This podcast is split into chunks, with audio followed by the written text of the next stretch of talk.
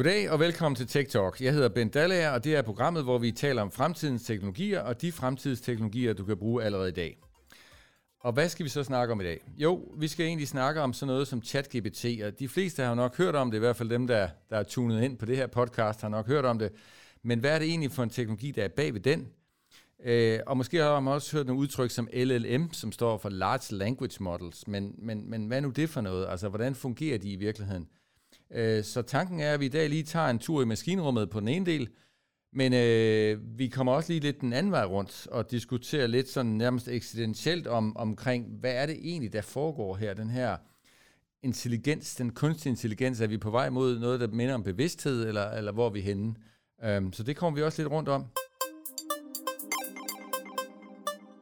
Og hvem er det så egentlig, vi har i studiet i dag? Jamen, det er jo Ole Winter, øh, som er professor på Københavns Universitet, og en af dem, som ved utrolig meget om, om øh, kunstig intelligens, og særligt inden for, inden for sprog.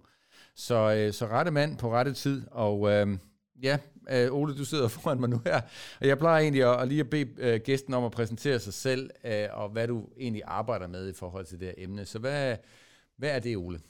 Korte version er, at jeg er professor med alt for mange job, så det er rigtigt, som du sagde, jeg arbejder på Københavns Universitet, men jeg har også et bijob, så at sige, på DTU, og så har jeg også øh, med, har været med til at starte på virksomheder. For eksempel Raffle.ai.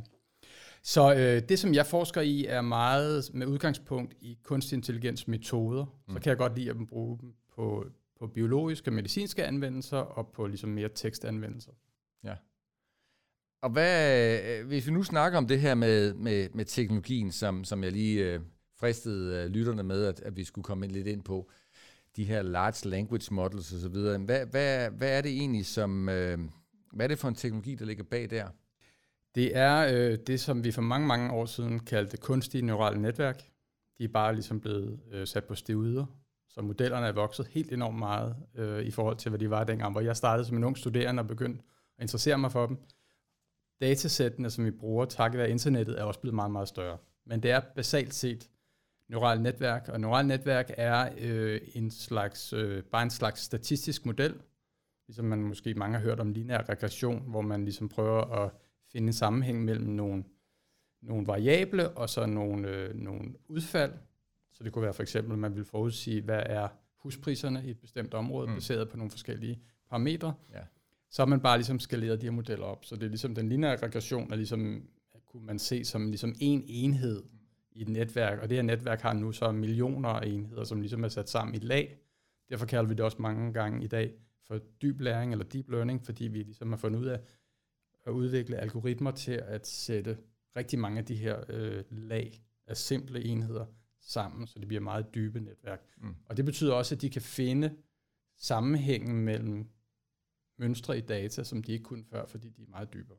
Mere, mere øh, specifikt, så har man så fundet ud af en ny måde at sætte de her neurale netværk sammen på, i noget, man kalder transformer, som har taget, det er nogle, Google, nogle Google-forskere, der har lavet det, øh, og de har taget navnet fra transformer legetøj.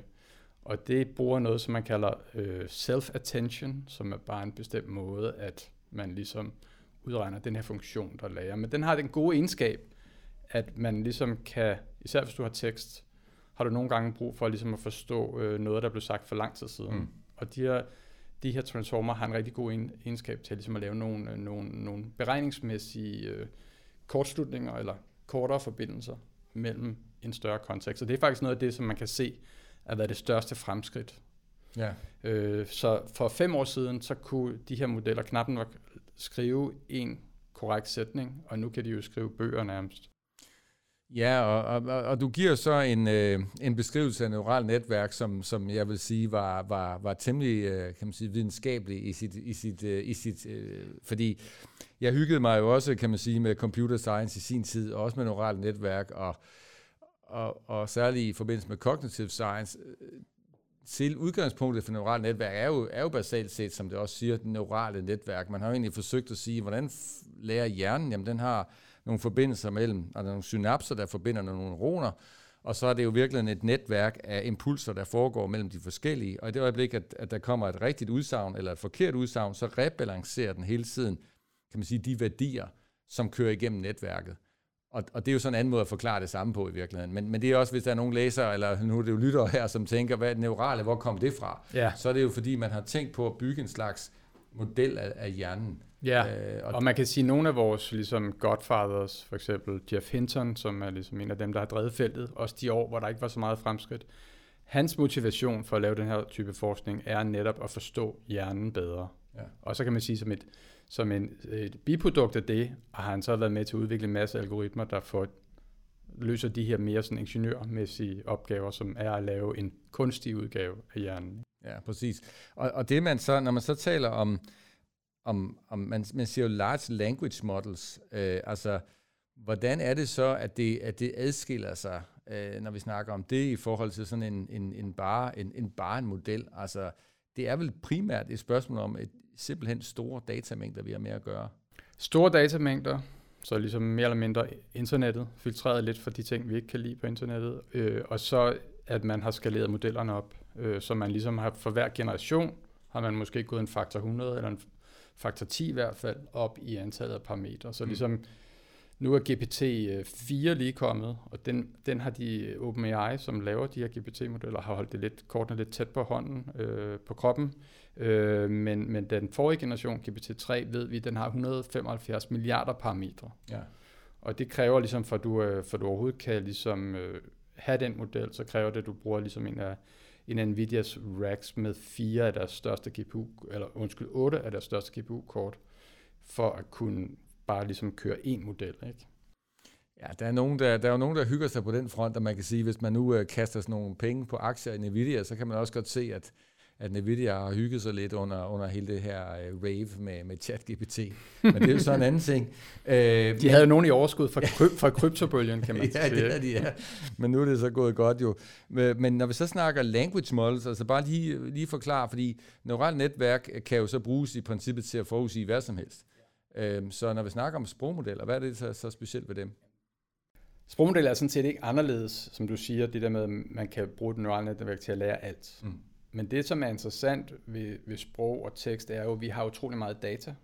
Og hvis vi sætter ligesom læringsproblemet op på den rigtige måde, så kan vi, så kan vi bruge al den data. Mm. Og den måde, som sprogmodeller er sat op på, i hvert fald i dag, der er også noget diskussion om den rigtige måde, det er, at man simpelthen siger, jeg har noget tekst, og så vil jeg gerne forudsige det, det ord, der kommer efter den tekst, jeg har allerede nu. Ja. Og når jeg så har forudsat det ord, så rykker jeg ligesom blokken en og forudsætter det næste ord, så videre, så videre. Og det kan jeg jo skalere op til milliarder og milliarder af ord, som er på internettet. Det, som så mange forskere siger, det er selvfølgelig også noget, der er kontroversielt igen og bliver diskuteret meget, det er, hvis du er enormt god til at forudsige det næste ord, så forstår du også ting. Mm.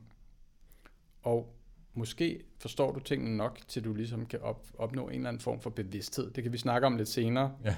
Det ved jeg, du er interesseret i. Det er jeg også meget interesseret i. Det er bare et svært begreb selvfølgelig. Ja. Men så kan man måske opnå en form for bevidsthed ved simpelthen, at du bliver så god til at ligesom gennemskue, hvad det næste ord er. Og det er jo det utrolige, at du kan tage en meget, meget simpel opgave, og så kan du måske skabe en form for intelligens. Ja, måske. Og, og, og, og i hele taget, så kan du sige, det er, jo, det er jo noget af det, der er lidt sjovt, at som du siger, at nogle af forskerne, der begynder at sige, at at man egentlig opnår en forståelse. Altså allerede det er jo interessant, ikke? fordi man ligesom kommer til, okay, kan, kan du opnå bevidsthed, kan en entitet opnå bevidsthed, men allerede det, at den faktisk kan opnå en forståelse, er jo også et kæmpe spring.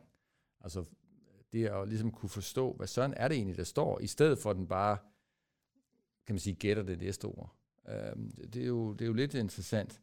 Men, øhm, øh, men jeg tænker lige, øh, øh, hvis man nu snakker om, om, om, om hvordan man hvordan man så ligesom øh, når vi nu får oplevelsen af, at vi, at vi nærmest taler med et menneske, altså, øh, for det er det, der lidt sker nu. Altså, jeg personligt er jo ret glad for, for ChatGPT af mange grunde, og en af dem, det er, at det har ofte været svært at, at fortælle organisationer og virksomheder, at, at du faktisk kan chatte med noget, som kan forstå, hvad du siger.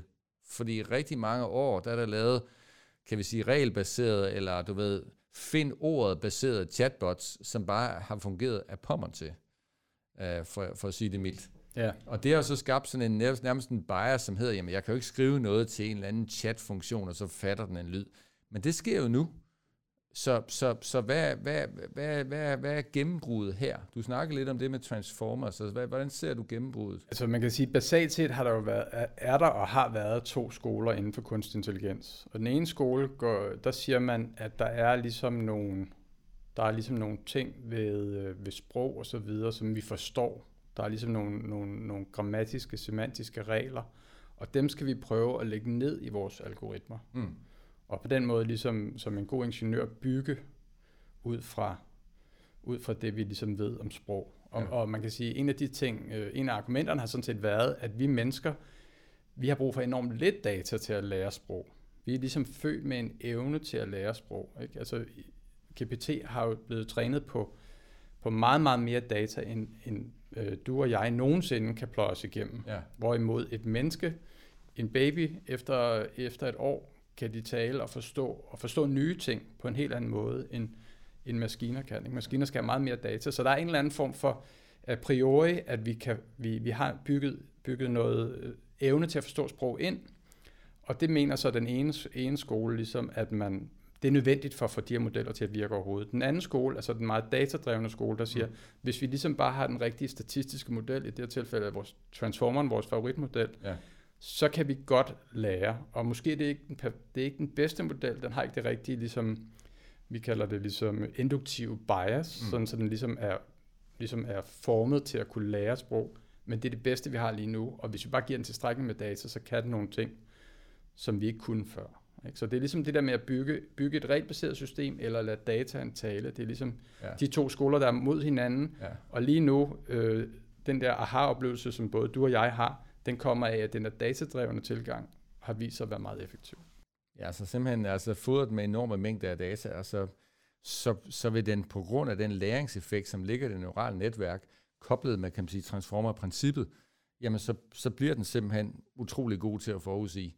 Men, men, men hvor, hvor stopper det her så? Fordi nu kan vi jo se, hvis man nu øh, bare går ind og kigger på 3-5 i forhold til 4-0, ja. øh, som jeg hyggede mig med, da 4-0'erne kom, så kan man faktisk se de forskelle, der er. den er jeg, jeg prøvede for eksempel at udsætte dem for sådan en lille programmeringseksempel. Prøv lige at, at programmere et spil Yahtzee. Ja. Og i 3.5'eren, der siger den, ja, det er lidt for komplekst, men jeg kan lige lave sådan en skal her, som man kan bygge på. Og så kunne man så bede den om at tilføje for eksempel fuldt hus og ting og sager. Det var sådan set fint nok. Så spørger jeg om det samme i 4.0, så forklarer den lige lidt mere om, hvad Yahtzee overhovedet er for et spil, og så laver den faktisk et, et fuldt Yahtzee-program. Og det er jo altså bare fra 3-5 til 4-0. Den undskylder så og siger, at det er ikke helt optimalt, og der er måske enkelte, enkelte mangler. Men alligevel, det er virkelig et kæmpe spring. Ja.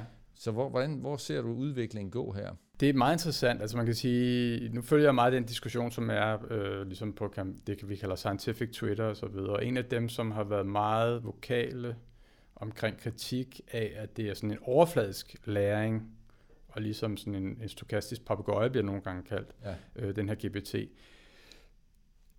en, der hedder Gary Marcus, han er blevet sådan lidt mere stille nu. Faktisk er han blevet mere lidt, han er faktisk lidt mere kommet i den lejr, hvor han siger, nu, nu må vi hellere stoppe, ja. mens lejen er god. Ikke? Så, så på den måde, så tror jeg også, at vi alle sammen, også os, der har ligesom haft det her øh, maskinlæringsforskning tæt ind på livet i mange år, vi, stad, vi siger, hmm, det var godt nok pokkers, at det kan så meget. Så jeg ved virkelig ikke, hvor grænsen går. Altså jeg ved selvfølgelig meget om, hvad OpenAI gør mm. og har gjort, og der er også nogen, der siger, at grænsen går på, at nu har vi nok snart udtømt det potentiale, der er i de træningsdata, vi kan finde på internettet. Mm. Og så kan vi måske nå en grænse der, og måske kan vi, bliver vi nødt til at have nogle teknologiske gennembrud, før vi kan bygge computerne store nok. Øh, men jeg tror lige, hvis man ser i, i den horisont, som man kan tillade sig at se, lad os sige de næste fem år, så er der ikke nogen grund til at tro, der, er, der bliver nogen grænse. Jeg tror ligesom i næste udgave vil den sige, haha, Yahtzee-programmet, det, det er banalt. Giv mig en, giv mig en større Giv mig en udfordring. ja, giv mig en udfordring. Ja. Bring it on. Ikke? Ja, ja. ja, ja, men det tror jeg også, og jeg, og jeg vil da også sige, at jeg har, jeg, jeg, der er nok nogen, der vil kalde mig for, for altså, tenderende til at være, øh, at være lidt tekno-optimist. Ja. Øh, men selv jeg øh, gibbede alligevel lidt, da, da, da jeg læste om, at de for eksempel havde koblet øh, ChatGPT til, til styringssystemet på en drone. Øh, og på den måde, så, øh, så, kunne man så, øh, så kunne man så bede dronen, altså simpelthen skrive, øh, at dronen den skulle flyve igennem et, et, en meget smal passage for eksempel, ikke? eller den skulle lige flyve igennem et, et, et rør og den slags. Ja. Og, det, og det kan man så gøre, for, uden overhovedet at kunne navigere en drone. Ja. Fordi, fordi det der, det som, som, som er det svære, når du skal navigere dronen, det er jo simpelthen at kunne gøre det. Det kræver mange års træning at gøre det fuldstændig præcist. Ja. Men i kraft af, at du, at du får ChatGPT til at gøre det, jamen så det eneste, jeg skal gøre, det er bare at sige, flyv lige igennem det her, det her smalle rør her. Og det skaber jo selvfølgelig nogle enorme muligheder for, at man med meget lidt viden og, øh, og kompetence, så kan man lave meget store ting, ja. og ikke nødvendigvis gode ting. Nej, præcis. Og der kan man sige, at jeg er også øh, både tekno-optimist på den måde, du er tekno-optimist, men jeg er sikkert også tekno-pessimist, ligesom du helt sikkert også er det, ikke? fordi det er jo også, der er også mange skræmmende perspektiver i alle de her teknologier. Øh, både i form af, ligesom, øh, hvem har teknologien, hvordan kan, den, hvordan kan den blive misbrugt, Altså hvis nu, at vi får chatbots, der er så gode, så intelligente, til at mange af os hellere vil, vil leve vores liv med en, med en robot, end med rigtige mennesker. Hvordan, hvordan gør det, ændrer det vores samfund? Hvordan kan en fremmedsindet, hvordan for eksempel, hvis nu en, hvis nu Rusland, lad os sige det, øh, får den her teknologi, og så slipper de en masse øh, robotter løs i den vestlige verden til at gøre sur på hinanden osv. Der er virkelig mange perspektiver, hvor man godt kan være pessimist. Mm. Men, men sådan optimist i forhold til, hvad teknologien, hvordan den kommer til at rykke sig, jo, Ja. Det er helt klart også. Ja. Og jeg, jeg vil sige, jeg, jeg, jeg er ikke sådan, altså generelt sådan særlig pessimistisk. Det var lige et stik, jeg lige fik der, sådan en, u, u, en uvant, uh, Men det kan komme hurtigt jo. ja, jamen, det er nemlig, det, den kom lige der, og, og jeg vil også sige, at selvfølgelig, øh, jeg, jeg er nemlig ikke fortaler for noget af det, som man kan læse, hvis man læser Homo Deus for eksempel af, af Harari, ja. så er han jo meget på den der med, jamen vi er så dogne, så vi vil egentlig bare foretrække og, og ligge på ryggen, og så, øh, og så lade, kan man sige, den kunstig intelligens øh, udføre hvad som helst. Øh, Nej. Det, det, det, det tvivler jeg stærkt på. Jeg, det, det vi har set igennem mange år, og, og kan man sige, vi har jo begge to en vis alder, der må man bare konstatere, at den evne, der har, altså teknologien har medført, fuldstændig som vi troede dengang. Dengang talte man jo om et fritidssamfund, der vil komme. Ja og ØD hed det jo så, de skulle så finansiere, at vi kun arbejdede en ja. dag om ugen eller sådan noget. Det er jo overhovedet ikke sket. Jeg tænker mig næste år i hvert fald tage fri på Storbededag. Ja, tage fri på Storbededag, ja, det kunne være. ikke? Altså, det, det, det, er jo, det er jo slet ikke sket. Der er jo sket det i stedet for, at vi har sagt, nej, okay, så hvis du er i stand til at lave en præsentation på, på du ved, hvad vil jeg, på, på 10 timer, i stedet for at du brugte 80 timer på den før, jamen, så skal du bare lave 8 af dem.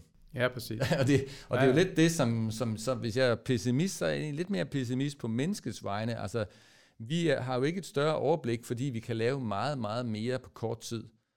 Altså det er Nej. der, hvor der begynder at være sådan lidt, hvordan kan vi overhovedet have overblik over alt det, vi kan skabe? Nej, det er rigtigt, og, og en, et, et aspekt, som er meget sjovt også i forbindelse med det her kunstig intelligens, det var jo DeepMind lavede den her AlphaGo øh, supercomputer for ja. at spille brætspillet Go. Ja. Og det, som jeg, jeg så en artikel her den anden dag, at man nu, går, hvis nu man kigger på, hvor, go, hvor, hvor gode er mennesker til at spille Go, ja. så kan man se, at AlphaGo har faktisk betydet, at den bedste, de bedste mennesker er blevet meget bedre. Ja. Ikke? Fordi vi har fået en inspirator, som lige pludselig lærer os noget om, ja. at der er nogle træk, som ellers lå uden for vores horisont, som, som vi begynder at prøve, fordi de ja. viser sig at være gode. Der er en, der er en, en, sådan en, en super intelligens, som har lært os noget om at spille god. Og det, det tager mennesket med ind, når vi spiller god. Det er jo, det er jo ret interessant. Og det tror jeg også helt sikkert med skak. Jeg tror, Magnus Carlsen, hvis han stillede sig op mod alle tidligere store øh, verdensmester i skak, så vil han slå dem, fordi han har haft en, en, en, en god træningsmarker. Ikke? Ja, og det er tilfældet. Altså de højeste, der, der har man jo ELO-ratings. Og det er historisk høje ELO-ratings, som han har opnået. Det er aldrig sket før.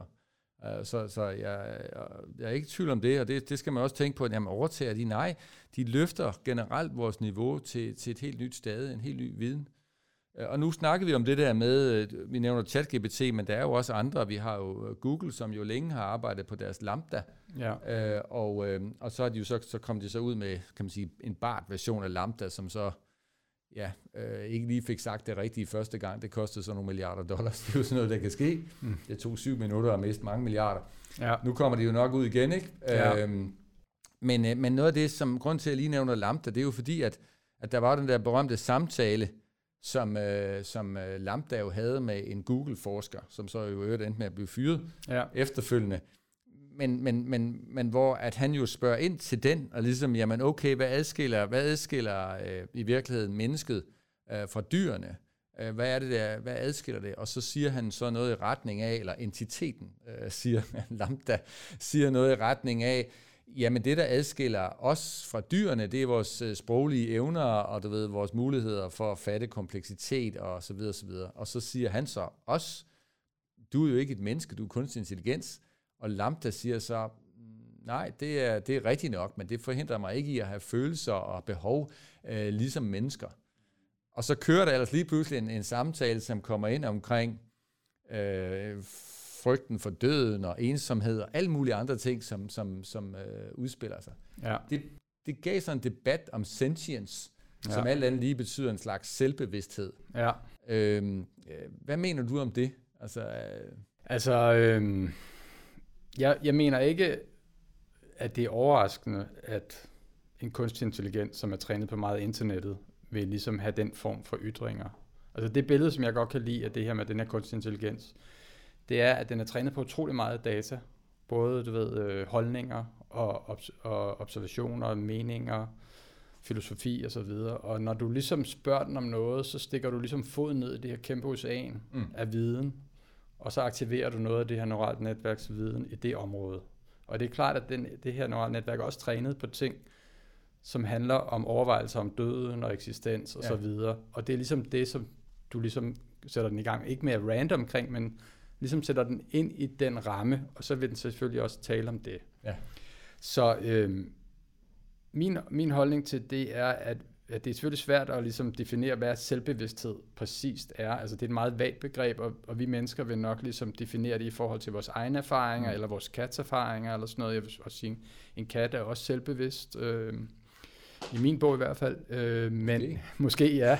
men, men, men jeg tror så, at, øh, at det kunne sagtens være, at vi en dag ligesom kommer frem til at sige, jamen den her sprogmodel er også selvbevidst. Men man skal, man skal være virkelig bevidst om, at den er selvbevidst på en anden måde, end vi mennesker er selvbevidste. Så man kan sige, jeg tror, at hvis nogen spørger, vil, vil, ligesom, vil, vil en AI, vil en stor sprogmodel nogensinde overgå mennesket, eller ligesom blive stærkere end mennesket, så vil jeg sådan stadigvæk sige nej, måske ikke lige så højlydt, som jeg har gjort, men jeg vil sige på den måde, at, at man kommer aldrig til at lave en kunstig intelligens, der ligesom er som mennesket, bare bedre på alle punkter. Fordi ligesom den evolution, som har bragt, ligesom bragt os til mennesker til der, hvor vi er, er anderledes end ligesom den evolution, som de her sprogmodeller har været igennem og bragt dem til, hvor de er. Så derfor vil vi, vil vi muligvis begge øh, typer eksistenser, kan vi kalde det, vil, vil have en anden selvbevidsthed, men mm. det vil være, den vil være forskellig. Ja.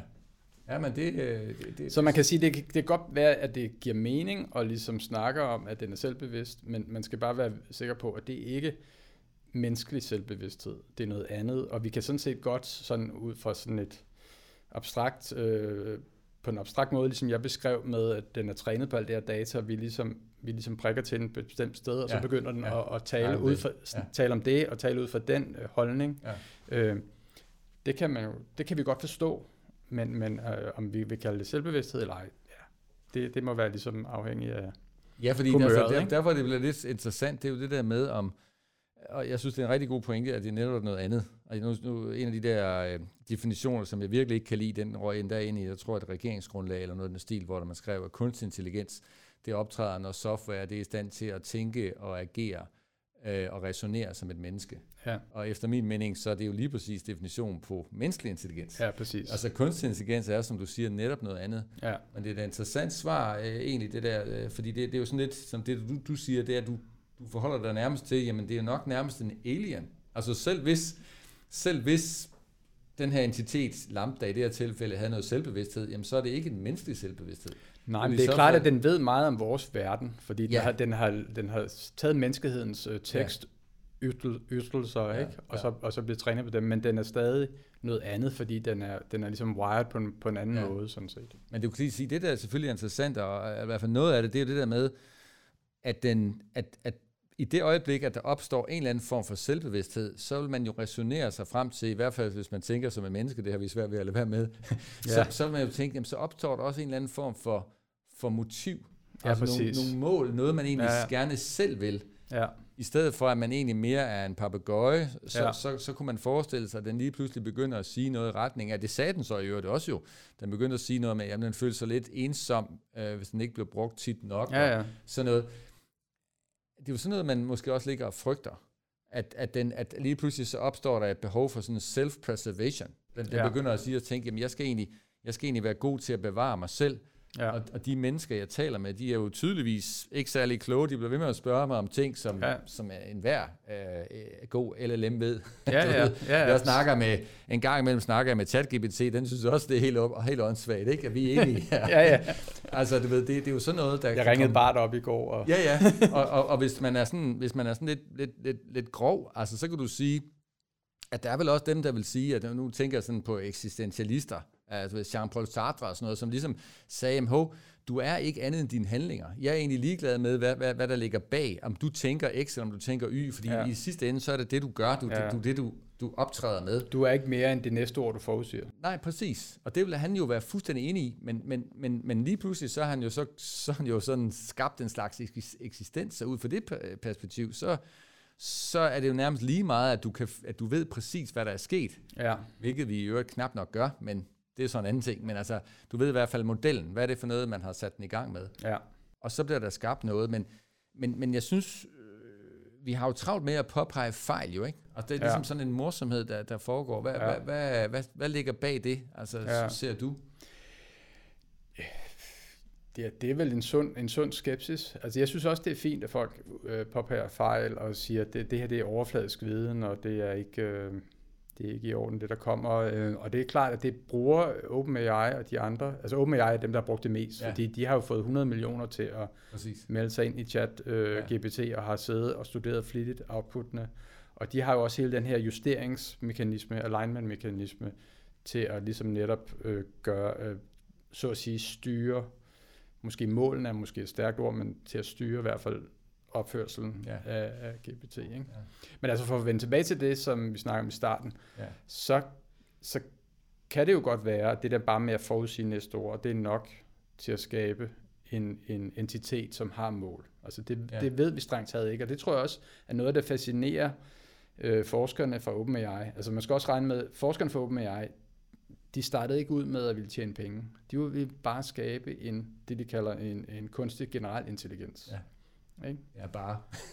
Præcis, de er man, sind, sindssygt ambitiøse, ja, ja. og det kan jeg meget godt lide som forsker ja, ja, også. Der er nogen, der tør du ja. ved, at, at sætte barn ja. super højt, fordi ja. du ved, de har også en, mange af, for eksempel Ilya Sutskeva, som er deres hovedforsker, eller ligesom deres ledende forsker, ja. han har også en, en track record ja. på, at han er, han er rigtig god til at få ja. tingene til at virke. Ikke? Så øh, det synes jeg bare godt, de har sat øh, målene højt. Jeg tror sådan set, at de fra, fra dag et har tænkt, øh, der kan ske nogle spændende ting, hvis vi bare kan forudsige det næste år. Der er også nogen, der har haft kritik af de her, øh, øh, af de her modeller og sagt, du har brug for en krop for sanseværden, ja. ikke? Så er der så nogen, der har vist, at for eksempel man kan snakke om farver og så videre, og ligesom øh, forbinde farver med følelser og med, hvad kan man sige, sanselige indtryk, du ved, ligesom ja. at øh, nogen rød, rød er ligesom ja. varmt og så videre, ikke? hvis man tænker på, ja. tænker på øh, stråling. Ja. Og det kan den sagtens klare. Og det er jo klart, fordi den har jo, den har jo ligesom læst så mange beskrivelser ja. af ligesom oplevelser omkring farver og sanser, at den har en ret god idé om, hvad menneskelige sanser er. Ja. Ja, men det er rigtigt. Og selvfølgelig kommer man ud i sådan nogle filosofiske diskussioner, altså sådan øh, fænomenologi, for eksempel Ludwig Wittgenstein, som ligesom siger, at du kan ikke tale om alting. Der, altså, det er sproget, der danner din virkelighed. Det er jo så den gode ting, kan man sige. Ja. Den dårlige ting er jo så, at der, hvor sproget holder op, så kan du ligesom ikke noget. Altså ligesom i, du ved, philosophical investigation, hvor han sådan siger, at hvis du, hvis du spørger om højden af Mont Blanc, så kan du komme med det. Hvis du siger, hvordan bruger du ordet spil, ja, så skal du bruge noget tid på at forklare det. Ja. Og hvis du så siger, hvordan lyder en violin, ja. så er du lidt i problemer, ikke? Øh, jeg ville have elsket at have Wittgenstein tilbage og ja. sidde og lege med ChatGPT ja, ja. og så høre, hvad han sagde. Ja, ja jeg tror, han vil være, han vil være ret overrasket. Ikke? Øhm, og jeg tænker også, hvis man sådan kigger på det, hvad er det egentlig, som ChatGPT har gjort, og hvad, hvad gør de? Du sagde det der med, at man træner på store, øh, store datamængder, altså, som, man, som så bliver læst, og så måske ligefrem delvis forstået, og så er man så i stand til, afhængig af emner, at bevæge sig rundt i al den viden, man har fået gennem tiden. Men men det er jo egentlig ikke forskelligt for os selv, vel? Altså, det er jo egentlig sådan, vi bliver født, og vi begynder at få viden, og vi begynder at læse en masse, og vi hører en masse. Og når du så snakker om et eller andet, så, så griber man ligesom fat i det, man har. Ja. Og så siger man, nå jamen, det er også rigtigt nok, du ved, min mor er også død. Og, altså, ja, ja. Det, ja, så der er et eller andet der. Som der er, er selvfølgelig lidt, nogle forskelle, ikke? og man ja. kan sige, at der, også en af de ting, som, øh, som GPT er kendt og berygtet for, er jo, at den finder på. Præcis. Og det er jo, det er jo fordi, at... Øh, at den har, den har set for meget, så den har altså ikke kun, den har ikke kunnet memorisere alt. Så ligesom ting, altså den ved nok utrolig meget om Obama, og, og, og, og kommer ikke med, med, med, med fejludtalelser om ting, der er sket med Obama, men med os to, der gør den. Der gør den. Den, har, den ved godt lidt om os, men den ved, øh, den ved ikke nok til, at den ja. ikke også gætter. Ja, I forrige uge, der dræbte den for eksempel min tidligere professor ja. øh, Kyn, øh, når den fortalte, at han var død i 2011. Ikke? Præcis, præcis. Ikke? så, så man skal altså derude være, være opmærksom på, at jeg synes jo næsten, at det, den er dårligst til, det er i princippet næsten det, som de fleste regnede med, den var bedst til. Og det vil sige, at du spørger om noget konkret, og så kommer den tilbage med et konkret svar. Det er næsten noget af det farligste, du kan gøre, ja. fordi meget af det, særligt hvis det er om personer og sådan noget, altså sådan noget helt konkret, der kan den godt finde på at komme med en længere historie. Ja. Derimod alle de andre ting er den jo fantastisk til. Altså sådan generelle ting, giv mig 10 gode grunde til X, Y, Z og sådan noget. Ikke? Ja. Der, der kører det virkelig at generere testdata, jeg ved ikke hvad, det er jo helt ekstremt, hvad det kan ja. bruges til. Altså man kan jo sige, at, at det, det er der også delvis tænkt på, ikke? fordi der er den her Bing chat, som ligesom er Microsofts ja. øh, gensvar for at ja. komme tilbage på søgeområdet, efter ja. Google har sat sig tungt på det i mange, mange år.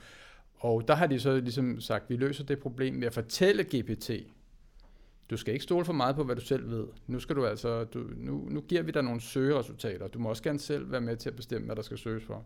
Men du skal bruge de søgeresultater til at lave dine svar. Ja. Og så vil den også kunne svare rigtigt. Hvis du spørger Bing Chat, så vil den også kunne svare mere rigtigt. Ja, ja, så på spørgsmål det, omkring dig og mig. Ikke? Så bliver det mere rigtigt, fordi der var en, der gik så vidt, som man sagde, det var nærmest en gave til Google, fordi nu, nu blev alle nødt til først at bruge ChatGPT, og så lige tjekke Google, om det nu også var rigtigt. Ikke? Præcis. Ikke? Men, øh, men, men, men, øh, men altså, i hvert fald, jeg tror, vi kan være enige om, det er jo en, det er jo virkelig, øh, det er virkelig et kæmpe skridt, der er sket her inden for kunstig intelligens for alvor. Og du sidder jo også, du sidder jo også i, øh, i Raffle, Ja. Øh, og, og, og Raffle er jo, er jo en af dem, som jo øh, som netop er gået ud og, og forsøger netop at søge rundt i store datamængder, som en given virksomhed og organisation har, og så i virkeligheden kunne, kunne komme tilbage med et svar. Altså, hvordan, ja. hvordan ser du øh, altså, vi, den relation? Altså, vi, da vi startede Raffle, der kunne jeg i 2018, tror jeg det var, der kunne vi jo se, at, at vi kunne ikke se, vi, vi, det der med sprogmodellerne var ikke på, på banen endnu, men vi kunne se, at den måde, man traditionelt havde lavet søgning med, med, med, med nøgleord, og ligesom basere det på match af nøgleord, øh, og så meget engineering omkring det, at det var lige ved at blive ligesom øh, revolutioneret, mm. i og med, at man i stedet for bruger læring og dybere neurale netværk til at ligesom lave repræsentationer, som man så måler ja. mod hinanden, så man ligesom kan finde noget semantisk. Ja. Øhm, øh, og, og man kan sige, at, øh, at øh, så er det ligesom den her GPT er kommet som en gave, så noget vi kan bygge ovenpå. Ikke? Så det er ligesom de produkter, vi bygger nu, så siger vi, GPT øh, øh, er kommet for at blive, men vi har brug for det her med at kunne, kunne ligesom grunde det i noget, ja faktuelt. Ja. Ikke? Og det tror jeg, det ligesom, håber vi at finde som det, ligesom det gode punkt, vi vil ligge, ja. hvor vi er enormt gode til at finde det faktuelle, som vi så giver til GPT eller en anden sprogmodel, og så siger vi, her er altså nogle fakta, dem skal du bruge til at lave et godt svar. Ja. Og vi ser det jo også lidt, altså det er jo så, I, I, I laver den her øh, ret, ret fantastiske, kan man sige, search-ting, og, og tilsvarende har vi også nogle af de her chat, øh, ja, Boost og nogle andre, der ligesom kommer ud og, og, og gør lidt det samme. Jeg, jeg tror jo netop, at det er et fantastisk supplement at man pludselig kan, øh, kan noget nyt nu. Ja, øh, og, 100 procent. 100 bruge øh, data på en helt ny måde. Ikke? Vi, vi er meget vilde med det i RAF. Ja. så, okay, men, øh, men, øh, men jeg vil sige, øh, sige mange tak for, øh, øh for dit bidrag. Tiden er gået øh, rigtig hurtigt her, Ole. Ja. Øhm, så, øh, vi må lave en del to. Jeg synes også, øh, ja, jeg synes også, der er mange flere ting, jeg gerne vil tale om. ja, præcis. Så tak for det. Godt, men før vi siger helt farvel, så vil vi lige give lytterne episodens skæve anbefaling. Uh, vi plejer at anbefale en, en film, en bog uh, eller noget tredje, som ligesom er, er noget, som vi kan, som, som lytterne kan, kan bruge til noget. Og, og jeg vil egentlig bryde uh, den almindelige måde at, at gøre det på her i dag, for jeg vil egentlig sige, nu har vi snakket lidt om, om Lambda og BART, der er noget med Microsoft Bing og ChatGPT har vi snakket en del om. Jeg synes egentlig, det er helt, helt vigtigt det her, det er at, at gå ind og bruge den lidt mere eksplorativ. Altså, der er sikkert flere af lytterne, der har brugt den derude, men prøv lige at gå ind, og så lad den, lad den være i, i den kontekst, der er i, og så bliv ved med at, at stille uddybende spørgsmål og, og give den nogle, øh, nogle udfordringer. Så ved, hvad er 10 ting, der kunne hjælpe på mit, øh, mit øh, miljøforbrug, for eksempel, altså CO2, okay, øh, hvad, hvad med den der ting 8, hvad, hvad er problemet med den 8, du lige har nævnt, og så ligesom lade den køre lidt derud af, og så se, hvad den kommer frem med. Så noget er, er ret, er ret interessant. Altså det, det, det er nogle nye perspektiver. Vi er så vant til, at vi søger på noget, som bare er, hvordan gør jeg det her, eller måske bare på et ord. Men det der med at have en decideret opbygning af videnskonversation, det, det er lidt noget nyt og ret sjovt. Ja. Det vil jeg anbefale, man, man prøver. Og hvad siger du, Ole? Ja, altså jeg er helt enig med dig. Det er helt klart... Øh, det er også det, man kan sige, det er det der baggrund for, hvorfor øh, alt det her med ChatGPT er blevet så stort, ikke? det er, at det er blevet givet ud til brugerne. Ja. Og det, som jeg gerne vil anbefale, er faktisk lidt et eksempel på det omvendte. Øh, det er den film, der hedder Ex Machina, hvor øh, den her ligesom øh, rige grundlægger et eller andet øh, tech-firma, man kan forestille sig Google, founder, ja. som han er flyttet ud i ødemarken, og har ligesom løst problemet med at lave den her AGI, altså den her ja. kunstig generel intelligens. Ja. Og han har så valgt, i modsætning til OpenAI, at øh, holde den for sig selv, fordi han ved godt, at den er for farlig. Og det kan godt være, at vi når til det punkt faktisk. Forhåbentlig før end det er for sent, at vi siger, okay, de her sprogmodeller er simpelthen for kraftfulde. Vi ja. bliver nødt til at øh, holde dem ude i ødemarken, eller måske slet ikke udvikle dem videre. Ja, det bliver, det bliver lidt spændende, og, og, øh, og filmen, der står man også lidt og, og mangler i virkeligheden en toer, kan jeg så sige, men øh, uden, at, uden at sige for meget. Øh, ja, men, øh, men det er så det. Vi når ikke mere i den her episode af Tech Talk, og husk, du stadig kan finde alle episoder af programmet på Spotify, Apple eller hvor du nu ellers lytter til din podcast. Jeg hedder Ben Dallager. Tak fordi I lyttede med til Tech Talk, og husk, vi er alle interesserede i fremtiden, for det er her, vi skal tilbringe resten af vores liv.